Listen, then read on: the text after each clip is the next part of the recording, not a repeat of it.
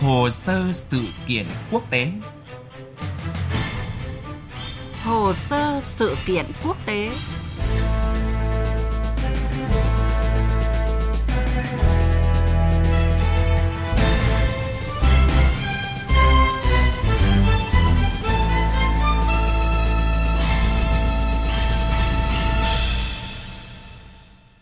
Quý vị và các bạn, một trong những sự kiện ngoại giao đang thu hút sự chú ý của giới quan sát là chuyến công du dài ngày tới một loạt quốc gia Thái Bình Dương của Ngoại trưởng Trung Quốc Vương Nghị. Sau một năm kể từ cuộc họp cấp ngoại trưởng bằng hình thức trực tuyến lần đầu tiên, trong chuyến công du lịch sử tới 8 quốc gia trong khu vực lần này, Ngoại trưởng Trung Quốc cùng chủ trì cuộc họp ngoại trưởng lần thứ hai tại Fiji với nhiều nội dung thúc đẩy hợp tác quan trọng – Mặc dù bản dự thảo kế hoạch hành động 5 năm mà Trung Quốc đã gửi tới 10 quốc gia Thái Bình Dương không đạt được sự đồng thuận, nhưng chuyến đi của ông Vương Nghị được cho là đang đặt ra những nền móng vững chắc hơn cho sự hiện diện của Trung Quốc ở khu vực. Đây cũng là nội dung được đề cập trong chương trình hồ sơ sự kiện quốc tế hôm nay. Cuộc họp giữa Ngoại trưởng Trung Quốc Vương Nghị với người đồng cấp của 10 quốc đảo Thái Bình Dương kết thúc chiều ngày 30 tháng 5. Tuy nhiên, Trung Quốc chưa thể thuyết phục được các nước này ký kết vào thỏa thuận hợp tác chung về an ninh, kinh tế – Đại sứ Trung Quốc tại Fiji lý giải một số nội dung trong hai thỏa thuận hợp tác mà Trung Quốc muốn ký kết với 10 quốc gia ở Thái Bình Dương chưa đạt được sự thống nhất và các quốc gia Thái Bình Dương sẽ tiếp tục thảo luận về các nội dung này. Hai văn bản này sẽ được chúng tôi tiếp tục thảo luận cho đến khi đạt được sự thống nhất. Tất nhiên nhiều nội dung trong các văn bản này là đề nghị đơn phương từ phía Trung Quốc nhằm hỗ trợ các quốc đảo ở Thái Bình Dương. Về phía các quốc đảo Thái Bình Dương, Thủ tướng Fiji Frank Bainimarama cũng cho biết ưu tiên hàng đầu của khu vực là sự đồng thuận giữa các nước và hiện tại các nước đang đoàn kết trong cách tiếp cận của mình. Như mọi khi, chúng tôi đặt sự đồng thuận giữa các quốc gia lên hàng đầu trong bất kỳ cuộc thảo luận về các thỏa thuận mới của khu vực.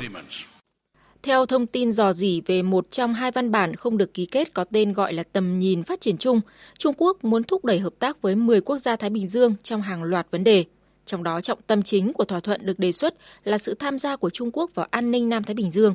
Trong đó có đề xuất việc Trung Quốc huấn luyện cho lực lượng cảnh sát các đảo quốc Nam Thái Bình Dương.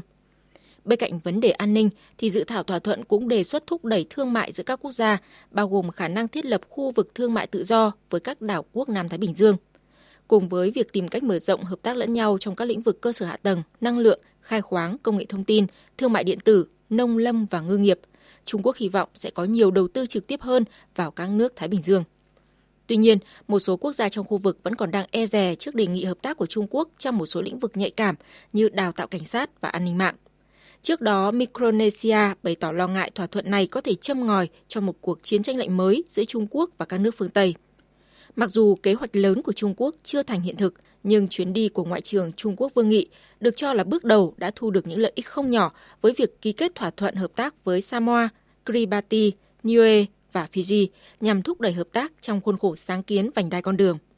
Giới quan sát cho rằng có thể trong các điểm đến tiếp theo trong chuyến công du này, Ngoại trưởng Trung Quốc Vương Nghị sẽ cung cấp thêm thông tin cũng như giải thích về thỏa thuận này để giải tỏa mối lo ngại của các nước trong khu vực trước khi chuyến công du kết thúc vào ngày 4 tháng 6 với điểm dừng chân cuối cùng là Timor-Leste.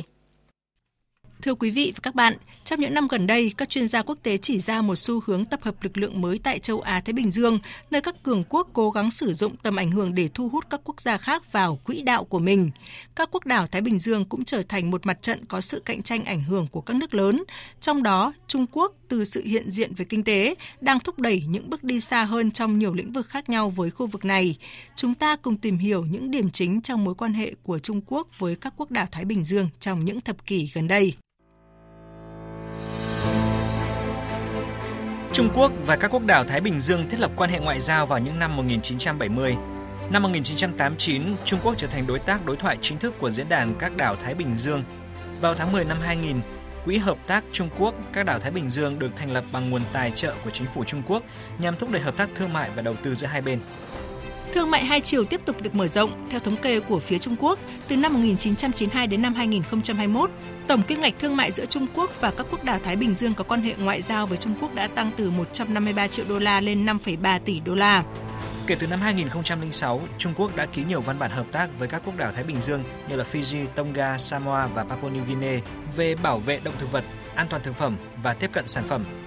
Sau năm 2013, phía Trung Quốc đã ký các văn bản ghi nhớ hợp tác vành đai con đường với tất cả 10 quốc đảo Thái Bình Dương có quan hệ ngoại giao với Trung Quốc và ký các kế hoạch hợp tác vành đai và con đường với Papua New Guinea và Vanuatu.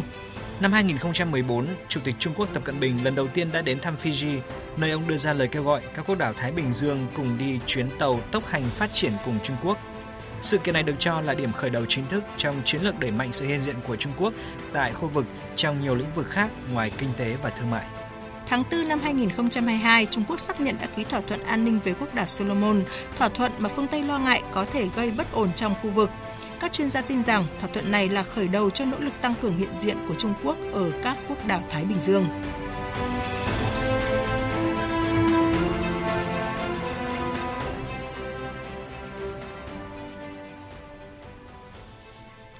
Thưa quý vị và các bạn, trong gần một thập kỷ qua, các nhà phân tích an ninh và chính trị đã liên tục cảnh báo về sự trỗi dậy của Trung Quốc ở Thái Bình Dương. Tuy nhiên, các bước đi của Trung Quốc được đánh giá là khá từ tốn, phần lớn là các hoạt động hợp tác kinh tế, viện trợ và tiến hành các hoạt động ngoại giao nhân dân.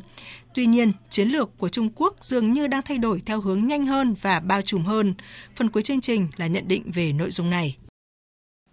Hai chuyến công du của Chủ tịch Trung Quốc Tập Cận Bình đến khu vực các đảo Thái Bình Dương vào năm 2014 và 2018 cho thấy Trung Quốc thực sự coi các quốc đảo Thái Bình Dương là điểm đến trong chiến lược mở rộng tầm ảnh hưởng của Bắc Kinh.